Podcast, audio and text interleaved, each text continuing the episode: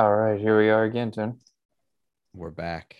We are back. We're still here. It's another way to think about it. Um, so today we're going to be talking about value add ideas, meaning ways to increase the value of your property, cash flow, or otherwise. Indeed. So I have a different like mind. We both have probably different uh mindsets on this, which will be slightly useful. So like when I think of value add, because I do mostly commercial buildings now, the value of my buildings is based solely on the net operating income. So basically you increase the income or you reduce the expenses and your building is worth more. Whereas whenever you have mostly like one to four unit type buildings, like uh, what John has, your value add is a little bit more um, as far as like increase in cash flow is one because you're looking at how do you how do you do that but you're also looking at how do you increase the value of the building for like an appraiser or right. something like that because it's still going to be based a lot on comps and that's what you're trying to push up. So is that accurate? I guess it probably is. Yeah, I can't speak to your side of the equation, but yeah, for us, it's highly focused on uh, essentially the value of rent we could put on the lease because that's going to go to the appraiser, and then uh, kind of curb appeal, right? So when the appraiser walks through, we just want to give them a good number. Uh, it's a little less expense focused. Sweet. So I guess we'll just get into it. Um, yeah. You have something first, or you want me to go? Yeah, why don't I run down? I'll run down my three uh, we'll stay in like whatever my land is, is residential slash BRRRR appraisal land, and then we'll jump into commercial and see if there's any crossover. So my first one, which I think might be some crossover, is landscaping. So we basically are putting down weed screens everywhere, and we're favoring rocks like river rock over mulch. And essentially, we put in like uh, hostas or some very hardy plant uh, that is a, a perennial I think perennial is the word. Anyway, it comes up every year, mm-hmm. and uh, with river perennial. rocks and a weed screen, and uh, and uh, that's how we try and eliminate some landscaping costs there. That's good. Yeah, we've done that a little bit too. Like the more ground you can take away for mowing the lawn, the more hedges you can take away, the better. Stuff that just kind of maintains itself is ideal. So, like we just had a episode on hidden expenses. So it's like, um, you know, landscaping is a pretty big one. And if you can get rid of that, then that's good. And that applies to commercial too, because you reduce your expenses. So that's some crossover there. Yeah. Uh, the next one on my list is instead of changing out windows, you get nice blinds. So, particularly in Pittsburgh, here we have some old windows. So, I guess there's really three kinds of windows that I'm familiar with anyway. There's wooden, then there's metal, and then there's vinyl uh, people like vinyl. It's the newest. So with metal, you can paint them. You can kind of make them look like uh, vinyl. And with wood, you kind of have wood. You can paint them, but then they just don't open and close, which is a really nice feature. But uh, you know, so new new new wooden windows. One of like, the two features of Windows, yes. Yeah. Uh, Can like, you see through them and do they open? Yeah, they're like five to eight hundred dollars to replace but you can get some really nice like those wooden slat blinds for example and you can put them up over your wooden windows and you can actually really dress up those windows with some paint. And uh, you can achieve like a, a, very nice aesthetic that works well with the appraisal and, and with a prospective tenant um, even though you don't have a wooden window. So especially if this is an area where they're not going to be opening it like let's say a bathroom or somewhere like that where uh, you already have a bath fan it's not going to be open and closed much. So as far as crossover on that, that one is a little bit more uh smaller building type thing just because you're more looking at how like an appraiser would view your building when they went through like that's going to give them a better opinion of the property. So likely result in a you know more favorable appraisal. It probably applies a little bit to commercial stuff where if something that simple can get your rent up then that's good but actually with commercial when you look at windows i'm not really thinking so much wooden metal or vinyl i'm thinking more double paned or not double paned because in a lot of these buildings i'm paying for the heat right. so it might actually be a value add strategy to pay the money to swap out all the windows because if you're taking them from like single paned aluminum windows to double paned vinyl windows you're going to reduce a lot of heat loss and save money on your utilities, which if you do that project might improve your NOI and thus your value. So yeah, you can get those nice tents that bounce the light off too. So you can yeah, but in a smaller building, generally the tenants are paying the heat. So who cares? Yeah, a little bit. Yeah. Uh, the other one, the last one I have on here is self-managing. Uh, so you know you can really save yourself a, a meaningful amount of money by self-managing. Mm-hmm. You're just closer to the tenant. You're most likely going to be more responsive, uh, assuming you're responsible, and uh, so you'll have less turnover. You're not going to pay turnover fees. You're not going to pay the monthly fee. You know you're going to have tighter control of your operations. So yeah, not not an infinitely um, scalable strategy, but yeah, but especially if you're like local to your properties. I mean, this, I guess that doesn't apply to people that aren't, but um, if you're local to your properties and you self-manage, even if you factor that in as an expense, it's a pretty huge buffer when you figure a professional property manager will be 10% of rents or whatever. And I find that like for instance, when you sell your house yourself, if you do for sale by owner, you're very unlikely to get more money than if you hire a realtor. Okay. But it's not like so in that case hiring a professional's very useful on the dollars and cents but i don't feel like a property manager really achieves dramatically more pro like profit on the top end. Like they're not going to get higher than market rent just because they're a professional or whatever. When you hire a property manager you're hiring a property manager to not have to do it and because they might be better at handling certain issues yeah, that's about it. But creating distance, really. Yeah. So that's good. And Those then three got. Yeah, the crossover there would be for me. Um, I'm not to the point where I could solo self manage my buildings. Like that's, I would hate my life. Um, I mean, we have a little over a hundred units now. One person can't do that. But for me, we have a staff on payroll that takes care of it.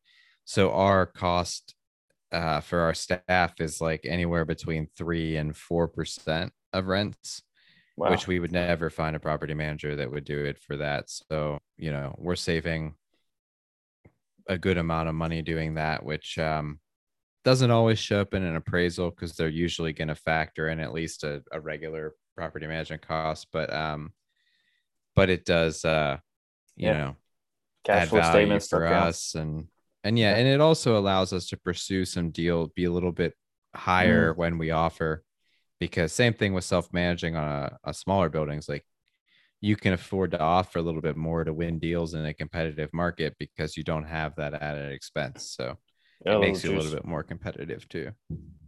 Nice nice. What so, you got? I have first one I thought of is utility reduction. Hmm. So this is, you know, in the form of if you have if you're paying the heat for the building, maybe you can pay to separate all the heat and push that back to the tenants. Uh, sometimes an expensive project, but it usually is something that will improve the value of your building because it improves the NOI. You reduce your expenses, so rent minus or um, income minus expenses, NOI, NOI drives your value. So anything you can do on either end of that helps you out. Uh, separating the utilities, pushing them back to the tenants is a big one. Um, you can even do certain things to make them more like if you can't separate them out reasonably, um, like water is sometimes hard to separate in older buildings. You can do things like low flow toilets or uh, low flow shower heads, stuff like that, um, as long as it doesn't impact the desirability of your building we also do stuff where we do twice annual inspections on the building. And as part of that we do dye tests on the toilets and um, check under all the sinks and do some of that preventative maintenance so that we're not wasting water. Because a lot of times you'll have a high water bill and it's tied to a running toilet or like a drip in the basement or something that um, you know is running up your water. So doing that can help keep your expenses down which adds value to the building. I like it. Um, I don't do too much insulating. uh, because with older buildings, sometimes there's older wiring hanging out in the walls, and you don't want to put insulation around old wiring like knob and tube that'll cause a fire if you do that. It's also just Uh, very expensive. The payback on that stuff is tough. Yeah, yeah, yeah. If you can, uh, the other thing too, like for efficiency, is, I mean, I have properties that have like an 80 year old boiler. You can keep repairing that forever, but if you replace the thing, the efficiency on it's probably like two.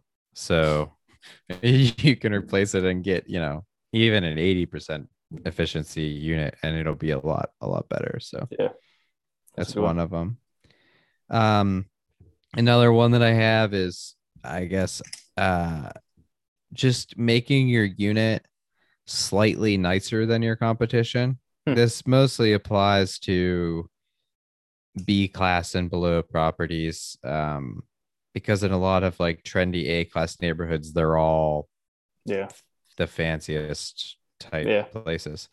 But if you can do just minor upgrades, they'll usually see a much more dramatic increase in rent and a much more dramatic reduction in vacancy. So an example would be like instead of putting in carpet, put in vinyl plank flooring. Like if the, you know, if you have old countertops, even if they look okay, maybe put new ones in if the cost isn't that different, instead of white appliances, put in stainless appliances. Replace the blinds, even if they look like decently clean. That's a cheap thing. Light fixtures and plumbing fixtures, super easy to pay maybe 50 bucks more for the fixture, Yeah. but it's really going to make your place look more upscale. And then you'll usually keep people in, get them rented faster, and get more money out of your rents. Um, and then uh, I guess that probably applies to smaller buildings too, huh? Yeah, we do all that same stuff. You know, like uh changing out light switches and outlets, just so like if you have anything that's almond, you know, just make it white, you know, or Yeah. whatever. And Fresh paint, yeah. stuff like that. but even like we bought screen doors and like we should have spent an extra 100 150 bucks on the like the nicer doors the first thing the tenant sees and touches from the street you know we were we were cheap there we weren't frugal kind of a thing you know Yeah, that makes sense. Um, have another one. Struggling to remember now. you gave me the three that i knew about so Um, i have preventative maintenance we have utility reduction and we have uh you know making things slightly nicer than the competition Yeah, your operations also add a lot of value too. So like um you know, when you renew your tenants, do it far enough in advance so that you can market the property before they actually leave. manage If your you- vacancy yeah If you do things that way, you can reduce your vacancy to almost zero as long as you don't have as necessary. And that's going to help cut down costs, which then improve the value of your building too. Um, the only other thing is like little, I, these aren't all things that I do, but I know people that do, but little ways to improve income. So, for instance, we have a building that has six parking spots for 12 tenants. So, what we did was we told them that next year when they renew, it's not free rein. We're going to number the parking spots one through six. And if they want to pay an additional $10 per month, then they can purchase the right to the parking spot. That's for four of them. And then two of them are garage spots. So we'll charge them $25 per month for the garage spot. So that's just like a little thing. Um, we put in coin op laundry in all the basements, even if we need to add it. So we'll, uh, and we have a service provider that does it. So we take half of the income. The service provider owns the machines, pays for the maintenance, pays for any vandalism, does everything. They're just in our building. So we make a little bit of money on that. I've heard of people putting in like really powerful Wi-Fi with extenders in their building. And they did they do that because they have security cameras on property, Mhm. but then they pay for their own security cameras by charging the tenants, like telling them if you don't want to purchase internet, you can pay us 25 bucks a month and piggyback on our network or whatever. And then they just have all the extenders so that they that's they're on kind of like a slightly segregated network or whatever.